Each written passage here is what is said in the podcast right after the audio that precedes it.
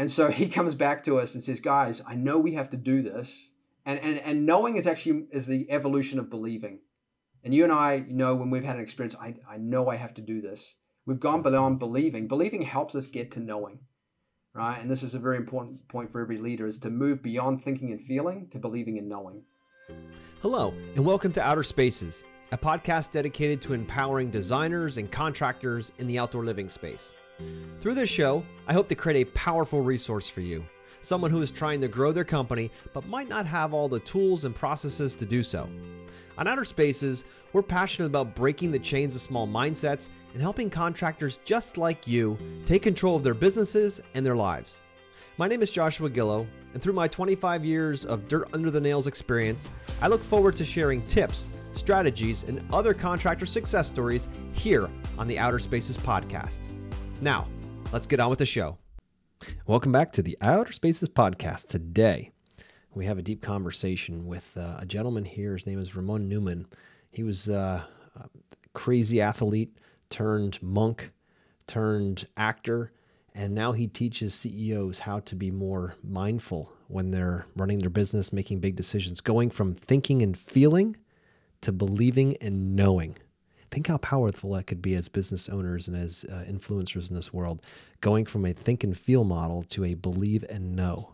He talks a lot about exactly how to do that and how he's how his life's been changed by working inside first and have that you know become something outside. So there's tons of great information in this episode. It goes deep into, you know, what meditation can do for you and even how to get started with that because I know it sounds like a crazy topic. I struggle with years for it with it and then next thing you know, started doing it, changed everything. So guys, listen in. This episode will change your life. Hello, and welcome back to the Outer Spaces podcast. This is your host, Joshua Gillow, and today my guest is a co author of The Science of Protection Making High Pressure, Impactful Leadership Decisions That Protect You and Everyone. He's a former top three nationally ranked track athlete, two time national cross country team winner, four time state champion running rugby player, winning rugby player. I'm tongue tied today. Uh, he's an entrepreneur, 10 year full time meditating monk. He's a trained actor and philanthropist for peace projects and youth education, and he's graduated from the University of Auckland, New Zealand, one of my favorite places on earth, and a Bachelor of Commerce in Marketing. He's engaged in acting uh, training in New York City since 2007, 2008 during the uh, global financial crisis. And he realized a calling to help and protect and enhance leaders' achievement progress, and fulfillment through deeper inner development of their leadership capacity and awareness. Uh, this helps him make the best decisions, which protects the interests and success of everyone. This has become his passion uh, of his life's purpose. So, Raamon Newman, welcome to the show. Thank you so much, Joshua. Great to be here and uh, looking forward to the journey here. Absolutely. I'm looking through this whole bio and I'm like, holy, what's a lot of stuff stacked up in a short uh, in a short time. That's really impressive. I'm going through it. I'm, I'm thinking. I'm like, holy crap, that's a lot. I thought I've done a lot. This guy's killing it. Like, he's doing a lot of really cool stuff. Well, you know, I I'm, I'm 50 now, so and I just had my first kid this year. So he's, wow. a seven month year old boy, and yeah. so I haven't had that complication. Well, not complication, but that joy of have, having a kid early. I've had it yeah. later in my life. So I, I guess in order to not you know feel like I'm missing out, I've done all these other things. That's well, you know what? Now you've got that foundation that you can now teach him and and share to the yeah. world. That's really awesome. So before we get into today, I want to talk a lot about leadership. You've got an incredible program. I want to introduce the listeners to it and get a lot of your insight on leadership and what a two things that a, a CEO really wants and how to help struggling leaders really start leading better. I know that you're the man to talk about that. But before we do that, we're gonna do something a little different today. Uh, today we're gonna play a little game. Hopefully, listeners have heard of this before. It's called Would You Rather. And I, I, play this because this is a great way to, as an icebreaker, if you're in a group and you don't know a lot of the people in there, all you got to do is open your phone up, Google Would You Rather. There's thousands of questions. Some are for kids. I've done it with my kids many times. Some of them are for adults, it, business people, whatever. But it's Would You Rather. And it helps open up that icebreaking conversation. So, my Would You Rather question today for you, Raamon, is Would you rather know when you're to die or how you're to die? So I negate the how because we're all going to die in some way, shape, or form. And so, therefore, I'd, I'd probably favor the when to know how much time I got to play with and mm-hmm. what I've got to pack in that in that time, sort of thing. So obviously there's no wrong answers to this and it's what's incredible about having a conversation like this is you get to get inside of somebody's head and what they value. Because for me if if I knew when I was going to die to your point I'm like okay, well I know it's going to be 17 years from now on a August 3rd whatever, right? I'm like okay, then I can prepare and get as much as I want done like I've got a, a finish line. But if I knew how, imagine if it was like water. That's all you get, right? You're going to die in water. And you're like, oh crap, do I ever take a shower again? Do I ever go in a swimming pool? Do I like, but you don't know when, you just know how. So, listeners, I, I, I challenge you to think about this question for yourselves. Yeah, I mean, this is a really good point, this how thing, because we all want to know how. But the problem with that is that we only know how after the fact. You know, like this whole how to thing did you know how to do that before you actually did it? No, you didn't. You knew how to do it afterwards. The how is unknown. We have to work through the how, you know, and we don't know the when either. We don't know when we're going to get that next deal or that next, you know, uh, kind of opening or opportunity or, or, things like that. We just don't know. They're the unknowns. We can influence them, but we definitely don't control them, you know? Okay. So, so the focus, you know, those, those two is interesting. The how and the when is, is interesting questions because we don't have control. But at the same time, you know, for me, time is the most important thing. The quality of mm-hmm. time, you know, it's nice to have quantity time, but you know, quality of time is is primary.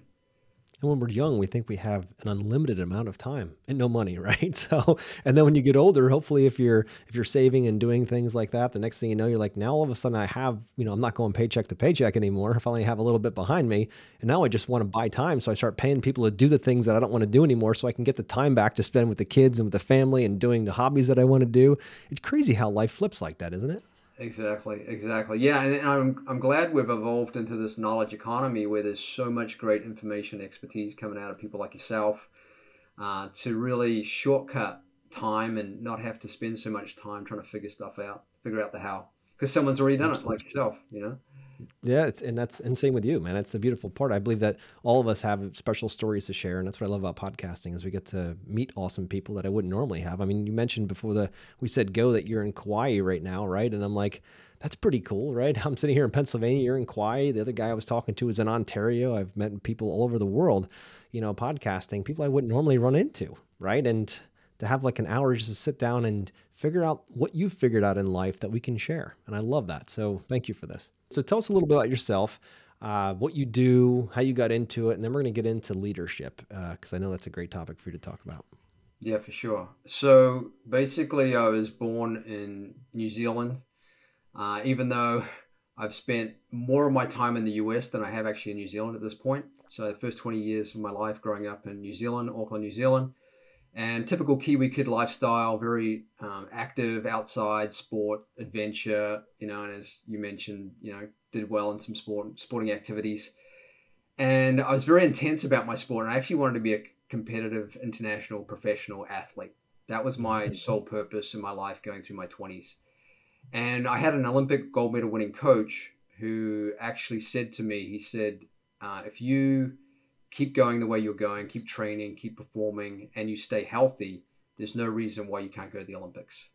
And when mm-hmm. someone like that says something like that to you, you go, okay, I, I, I believe you, you know, mm-hmm. I, I, want, I want to believe in this. And so I, I continued to do the training and I was really good at training and I was, I was putting the miles and I actually got to train with John Walker, who was the 1976 Olympic 1500 meter medalist. He was the first man to run under three minutes, 50 seconds for the mile. So I got to train with him in the twilight of his career when he was poaching 38. I think he was 39. He was trying to be the first man to run a sub four minute mile at age 40. And so he, we were in this training session. We were doing uh, 400 meter reps. Uh, so you basically sprint uh, 400 meters and then you rest for a lap and then sprint another one. I was doing eight because I was still a junior and he was doing 10. And on the eighth one, I thought, oh, I'm gonna, I'm gonna show this guy up. I'll see what I'm made of. So mm-hmm. I I took the lead in the in the straight because I wanted to win that one. And when you when you challenge a champion like that, they're not going to lie down. They're going to say, "Of course, stop, stop." So we we pushed we pushed to the end, and we finished about the same. You know, I, I gave, gave the old guy, you know, some some leeway there. Uh, Did you tell him that too? no, no, no, no. I just was trying to be humble about it. Um, and so and so he went on to another two, and then he ended up on his tenth one, uh, straining his Achilles tendon, uh, mm. tendon, and he actually didn't actually end up accomplishing that feat because of that injury. It basically ended his career. And so it was kind of an omen for me. And I thought, oh, but bummer, that's a really bummer. I hope I didn't, you know, kind of push him too much and, and, and cause that. And so I, I, kept on training. And then I, I was endeavoring to qualify for the World Junior Championships in the 1500 meters. And I was full on into it. And I was trying to reach the qualifying time. And I was top three ranked in, in the country. And I'm in long story short, I ended up missing by two seconds. Mm-hmm. And I got very sick got very ill. I had a lot of respiratory problems, coughing, you know, most nights for about six months. Felt like I was an insomniac.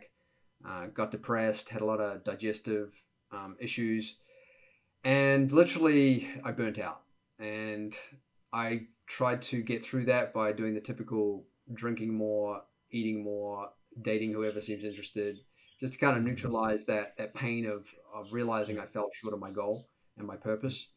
And I felt like I lost my purpose in life and so I was in a bewildered phase. But eventually, that numbing doesn't work, as we pretty much know, and you have to face reality and realize that you need new knowledge. You, there's something's missing as to the reason why you you burnt out. And so I, instead of going outward, I went inward, and I learned to meditate. I learned transcendental meditation uh, when I was 19, and had an experience where I was like I literally walked out after that first meditation feeling like I was walking on the clouds. Now, obviously, mm-hmm. I wasn't walking on the clouds, but the contrast between where I was thought I was relaxed to where actual, real, deep settledness is was so great. It's such a contrast that I felt like I was just floating along. Hmm. And so I realized, oh man, I don't have to run five miles a day to feel like I can get into my bliss and my zone and get that endorphin high. It's already there. That fulfillment is not something we achieve, it's something that we experience.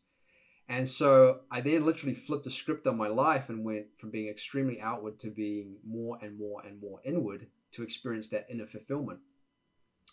And and it was also, you know, I wanted to develop my my inner ability to, to achieve and progress. And I realized that I, I lack some capacity on a mental level. And I, I now know today that, you know, most people are realizing this, that 90 to 95% of our success comes from our mind because our mind is, is coming up with these impulses of thought to drive our body into action, right? And we all can have this kind of like take massive action, but it has to be massive action based on coherent thinking, a coherent thought power you know? And i believe the companies and the people that are doing well they have just a, an extra strength of thought power that drives their actions that allows things to work out better than than most. And so long story short now i i age of 25 i decide i'm going to meditate full time. I want to meditate eight hours a day seven days a week. So i found a program and a facility in north carolina in the blue ridge mountains of north carolina Boone, uh, outside Boone City, city of Boone. And there was a facility there, it was a campus, men's campus, uh, women's campus on the 7,000 beautiful uh, acre lot overlooking the Blue Ridge Mountains. And people from all around the world, different countries, ethnics, religions, who wanted to come there and just meditate eight hours a day. They, they had that opportunity to do that. And so, okay, I'm going to commit to doing that. We actually act, had to commit to one year. We had a three month kind of basic program, and then we had to go into a commit for a year. And so I, I, committed to the year, and I did one year, and I said, "Wow, this is great! I'm really enjoying this lifestyle. Maybe I just do another year, you know." And that another year evolved into ten years because that experience of that bliss that's always there, that always will be there, was so strong. I just I just wanted more of it, you know. I became I, I you know, a little bit addicted to that meditative experience, you could say, mm-hmm. in, a, in a healthy way. It wasn't wasn't extreme too much, even though it is on the outside looks like extreme. It was, it was in a very um, programmed environment where we were, you know, taken care of. We don't get too extreme on on either end of the spectrum. So there was a balance there. And so basically, after ten years, I go, okay, I feel like I've I've got this inner fulfillment to a height to a good level of development, and that I now need to implement or reintegrate with the world and, and be of value in serving the world with this. uh, and based on my experience. So I wanted to make a very black and white, um, out of the cave and into the marketplace uh, approach. So I decided I'm going to go to New York City, which is obviously one of the busiest, most dynamic marketplaces in the world. And I'm going to get back and I'm going to do acting. I'm going to, so I was so used to non-acting, just being in yeah. silence. I'm to do acting. I'm going to act. I see. I see a sense of extremes here, from running like crazy to not running to acting. It's like yeah. they're extreme moves. That definitely, it's it's part of my my nature. I don't recommend it for for anyone, but if you have that nature, it's it's kind of a, a bit of a joyride. So go to New York City, uh, sign up for an acting program for a summer training. Uh, fell in love with that after six weeks. Decided to do another couple of semesters there in New York City, a couple of years, 2007, 2008. And was just loving kind of integrating that inward experience with the outward experience. And acting is all about great connecting. So it was about how can I, you know, take this connection to myself that I'd been working on for 10 years and, and create it with other people yeah. and this in this acting illusory environment. They say acting is um, is basically it's living truthfully under imaginary circumstances, which is an interesting contradiction. And I and I had the experience actually that in that environment, in the acting environment, actually more truthfulness comes out because you're in a high stakes situation um, than actually maybe you would in, in real life it, it brings a lot of kind of deep instincts out that wouldn't otherwise happen if, if you were in that sort of environment. So I really loved the the ability to you know develop the ability to think on your feet and impulses and stuff like that, follow your impulses. And so while I was there, my business partner, who had been on this program in North Carolina with me, but had been, let's say, elevated to a more elite program in the Himalayas. He spent six years up in the Himalayas, and he came back back and we'd actually started on this um, program in North Carolina our silent partnership with business leaders. We would mm-hmm. meditate eight hours a day, and then in order to support our monastic environment, our monastic monastic living, food, room, food, and board, um, we would get a little bit of money from them. And so we would meditate eight hours a day as their silent partner, and then we in the afternoons we had free time. We'd jump on the a call for about an hour and just kind of help them debunk some of the things going on in their mind. And so, but that, but when he went away, that kind of dissolved. But we kept it on a just a really kind of non non-active level, more on a silent level. They were just happy to give us money to meditate. And so when I in 2007 rolls around, he decides to he had to come out of the Himalayas to help a buddy who had had a heart attack up there, a more elderly gentleman. And so he decided that he wasn't going to go back up and he asked me what I was doing. And I said, Well, I'm in New York City doing this acting program. He said, Well, how are you going to make money? You know, acting's a tough profession to make money in. How you make money? I said, Well, I haven't really thought about it. I'm just kind of getting back into the world. and, you know, I was, I was, leveraging credit cards and, and some donations from, from some sponsors to, to live there. And so he said, Well, why don't we reboot what we were doing in a more professional way and start to um, work with business leaders and helping them and supporting them? And I said, that's actually a really good idea right now because 2007, 2008, as you remember, was financial crisis years. Yep. And I, being in New York City, I felt a lot of it. I felt a lot of the mm-hmm. stress that was going on with people getting laid off. And I'd, I'd to people about it. And I go, hang on, how did these really smart, really intelligent business leaders cause a financial calamity for themselves and their businesses and the economy? And I go, ah, oh, they had the same problem I did so focused on that outer achievement and development and not really taking care of the inner development to really make wise decisions that protect them and their achievement long term so they can build on it. So they had to go through this crash in order to learn that. And so I said, yeah, I think I think there's a real purpose here to, to help support some of these very smart leaders in developing more awareness. Because it's one thing to be very smart and very clever. It's another thing to have the awareness of how your smart and cleverness is going to impact the future and, and yourself and, and, and your people that you're leading. And so we basically started to get introduced to some CEOs, and we got introduced to one of our CEOs back in 2010. And that company was a 90 year old company. And the first year we worked with them, they'd just gone over the $1 billion mark after 90 years in business, medical supply company.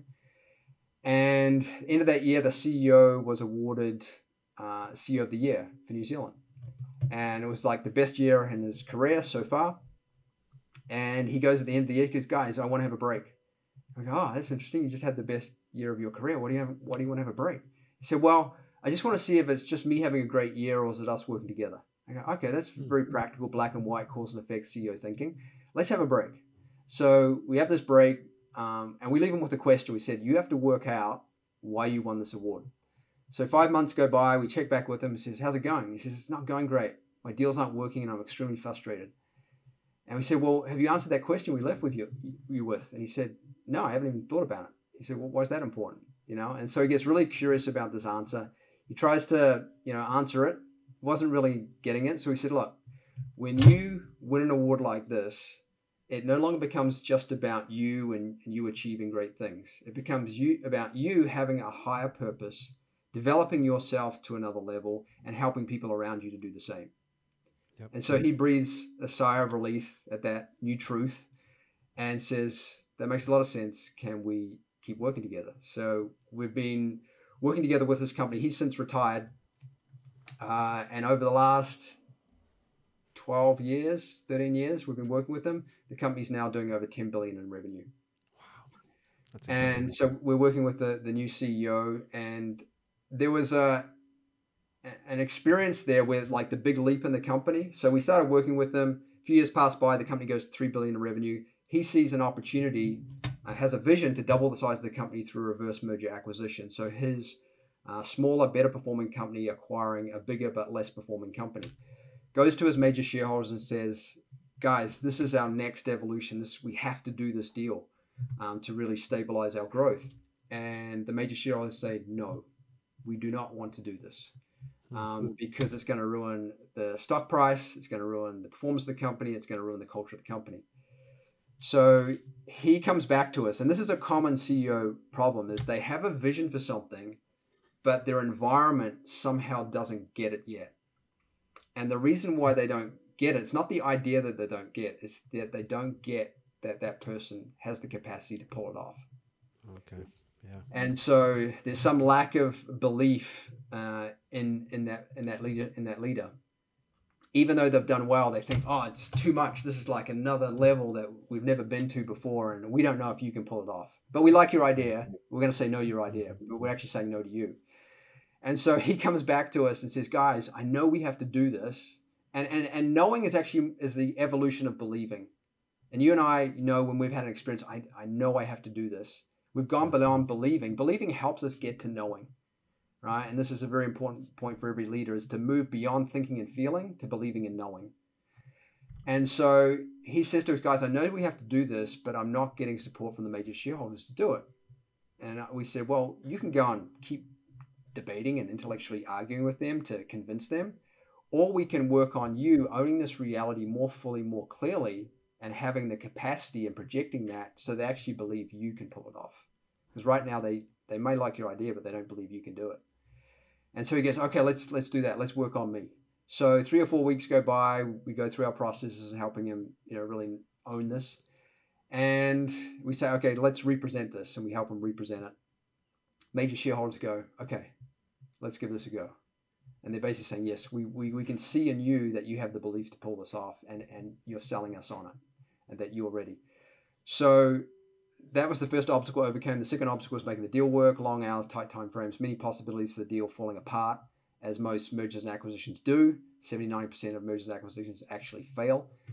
And despite all this he says to us guys i feel like i'm the eye of the storm i feel completely calm and relaxed going through all this this busyness and the deal fell into place. So they evolved to a six million dollar company. They've now evolved to over 10 billion, nearly 11 billion in revenues, and it's been a it's been a great journey. And it's really been about enlivening that power of the leadership thinking and and believing. So. I mean, there's so many things unpack in that. I'm thinking about the, the angle we go into here. So, a lot of the listeners here, business owners, small business owners, obviously this stuff is is incredible. Thinking billions instead of millions, right? Yep. So now it's a matter of looking at it and saying, okay, so when you were going through from you know being an athlete going into monkdom, I don't know if that's the proper way to say it, but trending word, monk mode's a trending word. It was on uh, Inc. magazine did an article on going into monk mode But but how they define it is like isolating yourself, which is important. But you can isolate yourself, but have a thousand thoughts, and you're not oh, yeah. not knowing which one to follow. You know.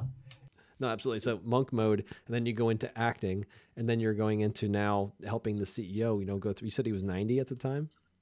No, the company was 90 years old. 90. Okay. Yeah, the company was 90 years old. He was like in his early 60s at the time.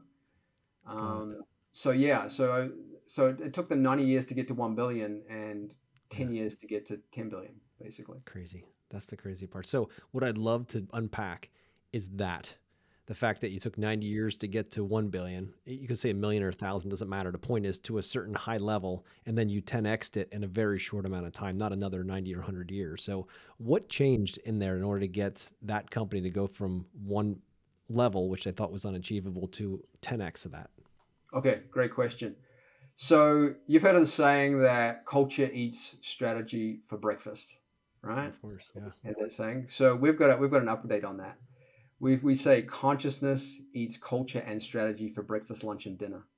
Hmm. So when you raise the consciousness or the awareness of a leader, it's like they've got a better view uh, from the top of the mountain. And we can only really guide and lead people when we've got that view. You know, if we're halfway up the mountain, we can only guide people to halfway up the mountain. But if we've right. got another view, we can guide those people that are supporting us and, and following us up to, to another level and, and also do that for, for other leaders that we might be want to work with or companies we want to acquire and stuff like that. And so, you know, so what is consciousness, right? It's a, it's a big word. Uh, it's kind of abstract, but the best analogy that I can give you if, is the iceberg analogy. And most people do this, um, they get about two thirds of it right and they miss the last portion. So we know the iceberg analogy, one quarter of the iceberg is above the water and it's supported and allowed to be one quarter above the water because of the three quarters that's underneath the water that supports it. So, like that, our mind has a conscious level where we interact with our senses and our environment, and that has a certain value. And then we have a subconscious, which is that three quarters under the water, which is actually more powerful. So, this is what we believe, uh, the, the impressions that we have, the feelings that we have. We may be consciously doing something, but underneath we're like self sabotaging you know, because of some stresses or ta- traumas that we're dealing with or frustrations. And and then we have consciousness, which is where the iceberg came from in the first place, which is the ocean, right? And so the ocean is an unfilled, uh, unbounded field of all possibilities, right? So out of that unbounded field of all possibilities comes this possibility of an iceberg or a business, right? And so the more that we're connected and our mind is settled on that level of consciousness and pure awareness, then the more we're likely to have the right thought at the right time to make the right decision. Right? Because we can have so many thoughts in, in one day, but really all we want is one really good thought which drives that whole day. Right? And all the other thoughts support that one core impulse of thought and feeling or believing, whatever you want to call it. Mm-hmm. And so when we meditate, when we transcend, and we allow our mind to go from the conscious level, from the active conscious level to the subconscious level to the consciousness, and we experience that pure wakefulness, which is both settled and dynamic and alert at the same time. Now, in terms of neurophysiology, what does that look like? Well, what they've found is a book called World Class Brain. Highly recommend it. They studied world class athletes, business leaders, and musicians when they're performing at their best, making their best decisions they had a unique style of brain functioning. And what they found is that brain has a, a lot of what they call global alpha coherence. And what that means is an ability to see the bigger picture and an ability to see the finer details on how to fulfill that bigger picture. And it's where there's a lot of coherence across all hemispheres in the brain, and especially between the amygdala and the prefrontal cortex. So the prefrontal cortex is basically the CEO of you. Everybody's a CEO if they have a prefrontal cortex right? And that's the CEO of us. Now, if that CEO of us is stressed, frustrated, fatigued, tired, we can't see very clearly and we can't therefore make decisions very clearly. So, our ability to create that coherence and that alertness, because everyone thinks the amygdala is just fight, flight, or freeze. That's the lowest functioning of the amygdala. The highest functioning of the amygdala is vigilance because it's in coherence with the prefrontal cortex, which interprets the impulses that are coming to us. And so, as we're able to clearly interpret impulses, the, the right impulse, the right thought, the right time, we're able to be far more effective and more efficient in making things happen. Right. And we actually have the sense of believing and knowing in things rather than thinking and feeling all the time and overanalyzing.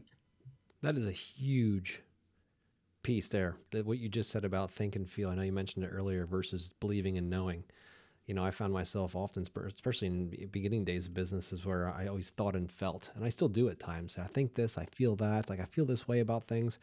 But there's been in the last, I'd say, probably six months to a year, a lot more full depth believing and knowing.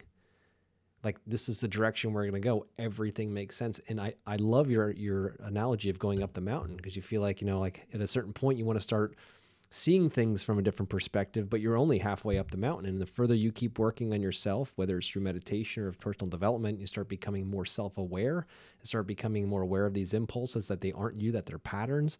And you're just like, wait a minute here, I'm not them. So if I, you know, if I'm not them, then who am I? And starting to fill in what that actually means, right? And start to build that. Next thing you know, you're looking from a higher point of the mountain. And you're looking, so when it comes to the knowing, you're like, yeah, of course I know the trail. I've already been to the top you know, I've seen it all. I, I know there's a knowing, not like I, I think I can get to the top. I'm here. Now I can look at and I can help guide others through that. Exactly. It's almost like you've arrived in your mind and then it's just a matter of your environment playing that yeah. out. Catching know? up. yeah. Exactly. Exactly. Because the mind is amazing. That's why I say 90, 95% of success starts in our mind. And if we can get our mind right, then anything's possible, you know? And, Absolutely. and, and, everyone, and, and everyone can have can develop that because we have a hundred. I don't know who counted these, but they estimated 100 billion neurons. So if we can hmm. get those 100 billion neurons firing even more coherently, and you've obviously gone through an evolution in yourself and your business where your brain is be, because of your experience and because of whatever you're doing on personal development, your brain is becoming more connected and connecting, the, therefore able to connect the dots a lot better. And so you have this deep knowingness about how to unfold yeah. things you know? So every everyone's doing that. I mean I, but, I, but if you are putting the effort in on your personal development it'll happen faster than if you're not. For sure. Yeah there's no doubt in that. And dude so you wanted to get back to monkdom i'd love for you to unpack that one. Which which aspect? Which what, what well you, you mentioned about like the definition of monkdom i think you said oh yeah it's a buzzword now. Yeah monk monk mode. So monk mode is it, monk. the superficial aspect of monk mode is go and isolate yourself in a room and, and focus on what you need to focus on right be away from the world, no distractions. Okay, great. So you do that, and then you got all these thoughts chattering away in your mind, and you're not sure which one is going to help you. So the next level of monk mode is to be able to allow your mind to be in that settled state because we, we well, let's say settled, restfully alert state, right? We want to be relaxed and alert at the same time. So in terms of neuroscience, we have uh, these different frequencies in our brain. One of them is gamma frequency. So, gamma frequency is when we focus. We focus on something. It's a very excited, very alert frequency. Problem with that, it doesn't allow the mind to be that settled. And so, therefore, we can't perceive as well because we're focused. We're, we're narrowed in on something. Right. The next frequency in the brain is beta frequency, which is when we focus on something and we process information off what we're focusing on right? So there's a processing element. And so that's also an active, very alert frequency, very necessary to function in the world. Now, the next level that we want is we want to have that slow theta and delta waves, right? And that's where we're relaxed, we're able to imagine, we're able to visualize from that very settled, alert state. We're able to see things more clearly, or at least feel things more clearly, or believe things more clearly. And so when we have an integration of the beta and the gamma, the alert frequencies, and the restful frequencies of theta and delta, we have global alpha coherence. So you've got this kind of more balanced between the alert side of yourself and the and the restful side of yourself. So when you're in that state, it's like you've pulled back the arrow. You've if you we can like pull an arrow back this much and it'll go that far. If we pull it right back, it's just gonna go as fast as it can towards the target, right? If we've aimed it well. And so that's that's what we want to get into is is activating this global alpha coherence so that when we fire our arrow, it's got so much thought force and energy and passion and power behind it right? Because we've connected to its source. The source of thought is consciousness. Without consciousness, we cannot perceive each other and anything else or function well, right? So it's acknowledging and being connected to that consciousness so that you can fire your arrows of thought and action more coherently. I love that, dude. It's so true. And it's, man, it's, I know I struggled for years with any kind of meditation. It was like, I don't do that stuff. That's what yogis do. That's what, you know, it's like, I'm a, a guy born and bred in the cornfields of Pennsylvania. Like, this is not what we do. Right. And, uh, but I started to watch some of the people that I respected and said, "Why- why are they so calm under pressure? They're just, they're, they're, they know something. There's a knowing within them, right? There's there's something that's different about them. When pressure comes, they're calm. They're the eye of the storm. They're just like, okay, we got this. And like everyone else is freaking out and they're just totally straight. And I'm like, what do they have that I don't have? And when I start talking to them, it's like, well, we spend a lot of time on personal development, digging deep and being real, raw, having the hard conversations and facing our fears right nose to nose. And then we also spend time for our minds and we meditate and we think about these things and we do it in, in a, a disciplined practice. Now, not maybe eight hours a day, seven days a week for 10 years, but, you know, in general, like they're, they're adding it into their daily rituals. And, you know, so I started doing that for a while and started meditating and I started to, you know, I found different ones on YouTube and they were short ones, 10, 15 minutes, right? Laughable. But point is, they started the process of slowing down. I didn't like to be in my own mind man, I it, it scared me in there because I'm like, holy crap, there's, there, there's no joke in there. I'm looking at myself, right? And I'm watching the squirrel running that wheel constantly. And I'm like, dude, what is going on in here? And then I, th- yeah, and then just I'd say about a year, was it about a year ago? I call it, I call it than a inner, year ago. I call it inner entertainment. That it's inner Yes, entertainment. that it is. It's like its own little TV show going on in there, Yep. right? And you're like, what is going on in here? Anyway, so we, uh, my wife and I did uh, Joe Dispenza, one of his six day extensive workshops, and um, we went into that. And one of the things they're like, you're going to be meditating a lot. I'm like, well, yeah, I got that. Like 10 minutes, not a big deal. He's like, uh, try three hours a day. And I'm like, three hours in my head? I don't know if I even want to be in there that long. But the first day was a little tough. After that, I actually started liking it in there. I started to see little thought bubbles move through and like, and I felt emotion come up when I thought of something and then I saw it disappear and I felt it good. I'm like, wait a minute here. This is so crazy. And there's no drugs involved. You know that, right? I'm just telling the listeners, like, this is just straight up. You're just conscious and unconscious. It's, I guess, whatever. But so, point is, then the, I think that was the fourth or fifth day. I think we went like six hours that day, you know, meditating. And I was like, what? Like, who is, who am I? Like, this is so strange for me to be able to go through this stuff and enjoy, to enjoy that space inside.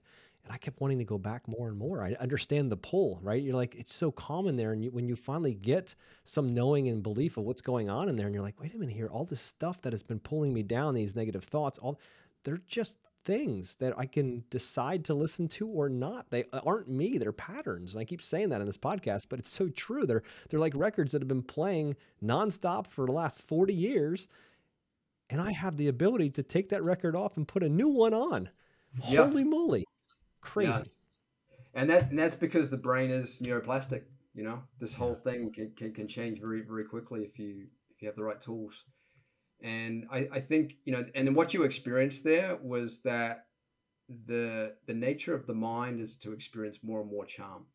Now we find try and find more and more charm through our senses, but what we experience through our senses comes and goes, right? It's a it's a ephemeral kind of world, pleasure, pain, gain, loss. You know, it's all going on out there, and we try and get some sort of satisfaction and charm through that, but it, it's always fluctuating. So when we go inward, then we go to the field of greatest charm, right? Which is when the mind's settled. Everybody loves themselves and loves everybody else when their mind's settled because they're mm-hmm. connected to the heart, you know, and their heart starts flying because their mind's settled. And and that's the basis of, I believe, of attracting things because when you are in that settled, coherent state, you have a good frequency. When you have a good frequency, you can attract things. But if you if you're not in a, in a bad frequency, you know, it's very hard to attract what you want, you know, or enliven what you want. No, for sure. And you know, when you're there, you're more clear on what you want, right? It's not just some kind of reaction to what you're feeling, but there's a deeper understanding and a knowing of what actually brings joy and fulfillment into life. It's not the stuff, it's not the material crap. It's the giving, it's the serving, it's the being doing more than you and getting the ego out of the way and facing that and being like, who the hell do you think you are? You're not controlling me anymore. You know, I'm going for service now. I'm going for growth. I'm going for how many people can I possibly help and impact and share with on my journey? The, however many days I got left, right? We we don't know our end, right? We talked about in the beginning, right? Whether we know when or how, but uh, you know, it's going to be whenever it's going to be, and we're going to just give as much as we can. And once that shift happens, and you start realizing that life is so much bigger and, better than you, then you start seeing it from a different perspective. You're like, yeah, I know what I need to do. There's not like I feel I need to do this. I know this is what I need to do. Yeah. Yeah, it's a it's a very powerful point. Getting those the things that we do control, I believe, and as probably know, is is the what, the why, and the who. Right? What do we want? Why do we want it? And who do we want involved in working with us and supporting us and, achieving these things? Yeah. You know, and we can control those. The, the when and the how, as we mentioned earlier. You know, don't really have much. We have an influence over it. We don't have much control over the outcomes. Yeah so I'd love to go a little deeper with you in this after we've gotten through monk mode uh, about how you know meditation, how this mindfulness um, has impacted your leadership style over time, and how it can impact other leaders. I know that's what you specialize in, right? Getting into the things about what the two things that CEOs want, and getting deeper into how to help direct them from more of an inner state. Is that correct? Yeah, exactly. It's their inner development, and it's more the ability to observe having this what we call observing power. There's a thing in physics called an object is transformed through the process of observation, which implies that, okay, if you want to powerfully influence an object or an outcome, then it comes down to your ability to have that observing power. You know, you, you would just, you knowing with your wife, just having your attention on her and having loving thoughts and feelings for her, she, she feels something. She, she, she, she picks yeah. up on something. She goes, oh, I'm getting some good, good energy from my, from my hubby, you know? Yeah. So and so we're helping them to be in more of that um, that state, that restful alert state, so that they can discern and decide better. You know, because and, and decisions really has to come down to what what is truthful. You know, the truth. And I believe, and, and what a lot of what we, what we do is squeeze the, all the truth out of the situation, out of themselves, out of what's going on in their environment. Because the more you can get into to the full truth, the truth, the fullness of truth, then the more you're going to be protected, and the more you're going to make the right decision, and the more you're going to be triumphant, you know, in whatever yeah. situation you're facing. But if you can't get to the truth of what's going on, there's going to be complications. There's going to be stresses. There's going to be conflicts. It's true, and sometimes that truth is is hard pill to swallow because sometimes the truth is selfishness the truth is trying to make yourself look good in front of other people and then there's a direct conflict with knowing what you should be doing versus why you're doing it and i think i know i struggle with this was actually to face the truth. I hated looking in the mirror dude. That was one of the hardest things for me to do when i was younger. I didn't like the man that looked back. I knew all the vices. I knew all the the struggle that was going on in my head. On the outside everything looked fine. I was a train wreck in my head and i did not like to look at a mirror for that reason and i said what would life be like if i looked into the mirror and i was proud of the man that looked back and not in an egotistical way, but just proud of the man that's, that built a life around that bullshit and busted it out of his out of his existence. And I've been very blessed to be able to do that and, and to do the inner work and to break through that stuff. And now I look in the mirror and I'm like, dude, we're, we're doing it. We're serving today. How many more people can we impact? How many more people can we talk to? How many more people can we empower? You know, and it, it just becomes this thing. I don't have to explain it to you. I know you're already doing it, right? Just helping people becomes the best thing you can possibly do and sharing what God's given you, your gifts, you know what I mean? And being like, man, it just doesn't get much better than that. Yeah, yeah, exactly. I mean, and I like what you're doing in, in your business is like you're glorifying the environment, people's environment, but how are you able to do that? It's coming from this what you're feeling inside and, and yeah. all the, the intelligence and the creativity that's bubbling up with you because you are in a good state and you can see things that other people can't. You can guide them to that experience, you know, yeah. that they it's can the create on themselves. Yeah. Yeah. It's, it's awesome, dude. So what are two things that you think that all CEOs want? Basically, what they want, and and many of them probably won't admit this or even be cognizant of it. But when you tell it to them, they'll go, "Yeah, I want that." So the first thing is is capacity, and that's the the mental and emotional capacity to handle anything, to handle any great opportunity, to handle any great challenge, any great problem, um, and to be able to even avert problems and challenges before they arise because it takes so much time and energy to have to go and correct things you know and we want to be in creating mode as much as possible versus being in correcting mode. There's always going to be some sort of corrections we're making in life because no one's perfect. But if we're spending a lot of time correcting things, it takes away from the ability to create things. And the more, and if there are things to be corrected, focus on the correcting first. So then you're purified that, and so that you can move into creating much more, much more easily. So ha- having that that capacity to handle things because you believe and know what the truth is is, is super important. And then the protection comes from just being coherent and doing that. You know, there's a thing in physics uh, called the Meissner effect. And basically, what they found is that when you put a superconductor, which is very coherent, against a incoherent conductor, the that outside incoherence does not penetrate the coherence. And it's like the analogy like negativity is a part of life. It's always there. It's actually there to keep us on track and to tell us when, mm-hmm. hey, you're going the wrong way. And so, but it's incoherence. It's incoherent. And negativity actually always is always challenging positivity. And so, the more that we can remain coherent in who we are and what we're doing, coherent with ourselves, coherent with our environment, our relationships, our purpose, then the more that negativity or that distraction that wants to throw us off, it can't just, it'll be always be there, but it won't be able to penetrate and affect us. Right. And so we're, we're protected in what we're doing. And so when we're protected, we can continue to create, you know, from that because, you know, there, there are CEOs often have these zero sum game experiences, these zero sum game achievements. So they achieve something really well and then something happens and they, they're not achieving. So it's like they haven't really achieved anything. They haven't really progressed. Yeah. Like the stock price goes up. Oh, great. Oh, but now it's down at 17 cents again. You know, it was up, it was up at $5 and now it's 17 cents. You know, well, how come you couldn't build on that? And it's due to some lack of coherence with the, with the CEO primarily because they're the biggest influence on the company and then in their environment. And so having that protection is, is it protection is not like I'm risk adverse and stuff like that, it actually allows you to take more risks. When you're coherent, you can take bigger risks. When you're not coherent, you don't have as much protection. If you take bigger risks, you're probably going to get hammered. So it's developing that coherence to have that protection, you know, protection through coherence, through a coherent mind. Okay. So if that's the case, and those are the two things that CEOs want people out there listening that either they're like, what the hell is this guy talking about? Or, okay, that reminds me of me. What do they do about it? How can they get there? So, so basically, I mean, the short answer to that is meditate regularly.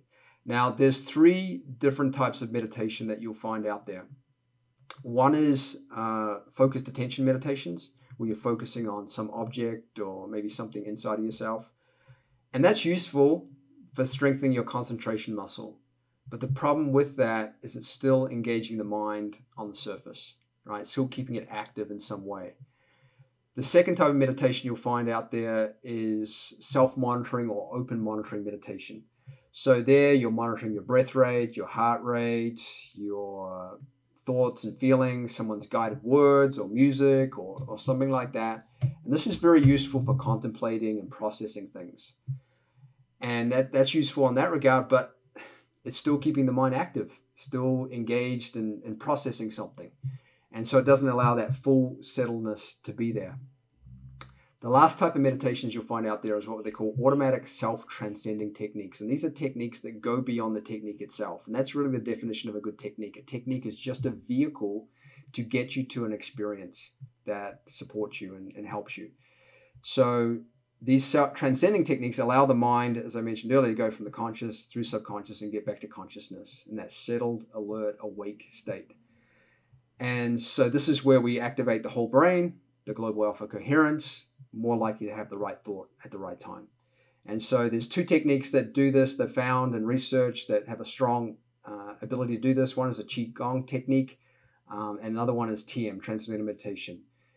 The difference between the two is they've found that TM will activate that right from the first time you learn it, whereas the Qigong technique takes a little more effort and time to master. Okay. And so, and, and this is like just about every major celebrity and, you know, business leader that you can think of has learned TM because it's so simple, it's so effortless, It uses the nature of the mind to want to be settled and go to the field of greatest charm. And they notice a greater depth and breadth of benefits. So everyone from, you know, Clint Eastwood, who's been doing TM for 50 years or whatever, however long he's been alive, um, Martin Scorsese's, Katy Perry, Russell Brand, um, Ray Dalio, and half of his staff at Bridgewater Associates, they all do TM because it's just so simple and effortless. And they find because of that, they're able to be more regular with it because they enjoy it more. It's not like a chore to do, it's something they actually want to do. So TM again stands for what? Transcendental meditation. So if you just go to tm.org, yeah, you'll get all the information on it. It's kind of like the original meditation that's got all this data, research on it, 600 scientific studies, NIH funded studies, a lot of uh, the vets. Uh, if you go to davidlynchfoundation.org, a lot of vets are using TM to overcome PTSD. Um, even kids going through trauma, they're teaching TM in, in schools and stuff like that. So it's just a well validated, systematic, natural, effortless technique to, to transcend, have that transcending meditation experience. Got it. Cool. Man, it's a lot of good stuff. I hope that people out there aren't. I know it's it might seem like a little bit of nerding out, but I, I, like it. I think it's fun to to learn this, and obviously you've gone through it and you're making a lot from it. So, um, if people love what they're hearing from you, what where how can they find you? So just go to newmavericks.com. Uh, uh, that's basically a rundown of what we do, and we call ourselves New Mavericks because we are bringing new kind of game changing things to to the world. Uh, deeper knowledge that's it's always been there, but we're just kind of re-enlivening it. That's all we're doing. We're kind of just messages for for this knowledge of bringing consciousness into leadership. And at the end of the day, everyone who considers himself a leader has to be a maverick in some way, shape, or form. You got you got to be bringing something different. You got to be changing something up.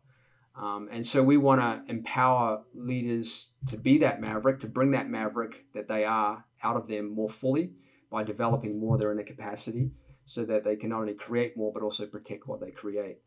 So, yeah, you can find us there. Our book, The Science of Protection, um, as you mentioned at the top of the show, is on Amazon. And I'm on LinkedIn and most of the social media platforms. I'm about to kind of, I'm actually going to go on TikTok and start building out uh, campaigns out there. So, nice. if you're on TikTok, um, please support me there. And I look forward to giving you lots of value. Awesome. Raamon, this has been a, an excellent uh, conversation. I've learned a lot and I've enjoyed your story. So thank you for coming on. Any last thoughts you want to bestow on our listeners? Uh, I think just a simple message that, you know, whatever you're going through, whether it's great success or great challenges, is one, enjoy it because it's just part of your life. It's just part of your, your movie uh, that you're going through. And, and two, just remain as mentally and emotionally balanced as you can um, because it's all going to change. And the way to do that is just have, have more silence. You know, make silence a priority. Experiencing that silence in yourself is a priority. Make silence the basis of your activity. I love that. And so true. And it's exactly how I got where I'm at now is because I finally started to face that person that I didn't want to look at in the mirror. I finally started to face him in the darkness of my mind. I started to face all that. And when I did, everything changed, dude. I've never been so happy and so joyful in my life, and my spiritual walk has completely shifted because of that and it's been it's been such a beautiful thing. But I tell you, it was scary in the beginning. It was really scary. But yeah, each is. day was one step closer. It was one step closer. I said, I know there's something here. People that I know, love, and respect, they're doing stuff like this. I see the shift. They have this knowing about them. They believe and they know like they would they would bet their life on decisions they make. And I didn't have that capacity at that point. And now I understand how and why. And it's because I was able to not able to. Sorry, I had the courage. I built the courage up to face my biggest fears head on to shut my eyes and be in my own mind and slow things down. And that's when things finally started to shift for me. So I can only salute this this concept and this idea because it's everything we need is already in us. God didn't yep. make us broken. We just have to now just slow it all down and start to realize that all these patterns that are running over us are not us. They are just patterns and we have complete control over these things. It's just now a matter of slowing it down so we can actually see it. Yeah, yeah. No, you're, you're a great testimony of, of putting yourself through that experience. And yeah, it is initially it's got it's unknown. I don't know what I'm doing here in my mind. You know, what is yeah. this mind? What is this awareness that I have? But yeah. once you settle into it, as you experience, it's actually huge, the best charm that you ever experience in your life is getting to know yourself at that level. Hundred percent. You know, the crazy part is that I've been blessed to be part of the Boy Scouts. My son's in there, and to, to be part of that group and these young men. There's one in particular that um, that we were on a trip, and he says to me, he's like, so like I would disappear for an hour or so, and I'd go meditate out in the woods. I'd love it out there, right? And I'd come back, and he'd be like, and he'd kind of joking around, like, "What are you doing out there?" And I'm like, I'm "Meditating. It's cool." He's like, "Huh." And it's it's like it woke up a little bit of a uh, of a story loop in his head, like, "What is this?" So we went on a long trip this summer. In the middle of the Adirondacks. He's like, "So that meditation thing you're talking about, think I could try it?" I'm like, "Sure." And he's got ADHD and like he has a hard time focusing and all this kind of thing. And I'm like, here, try this one. This one's really calm. It's nice. It's 10 minutes, no big deal. And uh, so he went out into the woods and he came back and his eyes were lit up like I've never seen him. Like it was a kid at a birthday party. Like he just like he just walked in this was a surprise birthday party. I said, How was that? He goes, I've never had so much peaceful time in my life, in my head, in my entire life. And he's what is he, 18 now? I've never had that. And he's been now actively meditating for the last well, it's probably at least two or three months now. I asked him the other night how often he does it. He goes probably three, four, five times a week now. They're short sessions, sometimes multiple times in a day. And I'm, he's like, that's my favorite space to go to now. It's the calm space. It's the place that I can really process things and not process things and just be. He goes, and I don't get that when my eyes are open. So anyone out there listening that's struggling with just trying to keep some calmness, some peace in your soul, shut your eyes, go deeper start to figure out that there's an entire being that's been pushed down and knocked out of existence because of all these patterns that lives down there that it can't wait to come out that can't wait to know and believe and to guide you. It's all there. You just got to let it happen. You got to get in there and just take all the crap off all the negative voices all the stuff that's going on all the patterns that you've been running. You just need to slow them down so you can see what's real. And once you see the yeah. truth dude there's no coming back. You're not coming back from that one. Yeah, it's it's like I mean that's a that's a great analogy. It's like going in there and and and we're just like, oh, I don't need that. Okay, okay, that, oh, I need that. That's useful. Throw that out. It's like you're, you're doing meditation. Is like you're purifying your mind of all the the dust in there and, and the cobwebs and and just having a, a new fresh space to which to think and act from. Well, you're purposefully creating that, right? Yeah. Well, the mention you mentioned closing the eyes. That's that's that's the essence of it, right?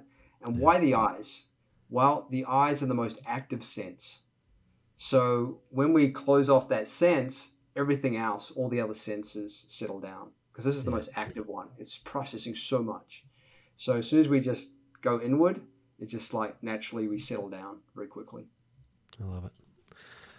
Well, thank you, sir. This has been a really fun conversation, and uh, I hope the listeners out there got something from. It. I know I do every episode I learn from, and that's that's why I love doing it. I like to share what we're talking about and learn and grow and and meet some awesome people along the way. So, Raamon, thank you for everything you've offered, and uh, guys, you know, take a look at his stuff. I mean, he's the real deal. He's he spent 10 years meditating seven days a week, eight hours a day. Imagine how that might change your life if you were to decide to do that. I don't think the wife would probably be too happy, but it would, or or the bills probably wouldn't get paid. But it's a different story. You did it at the right time of your life.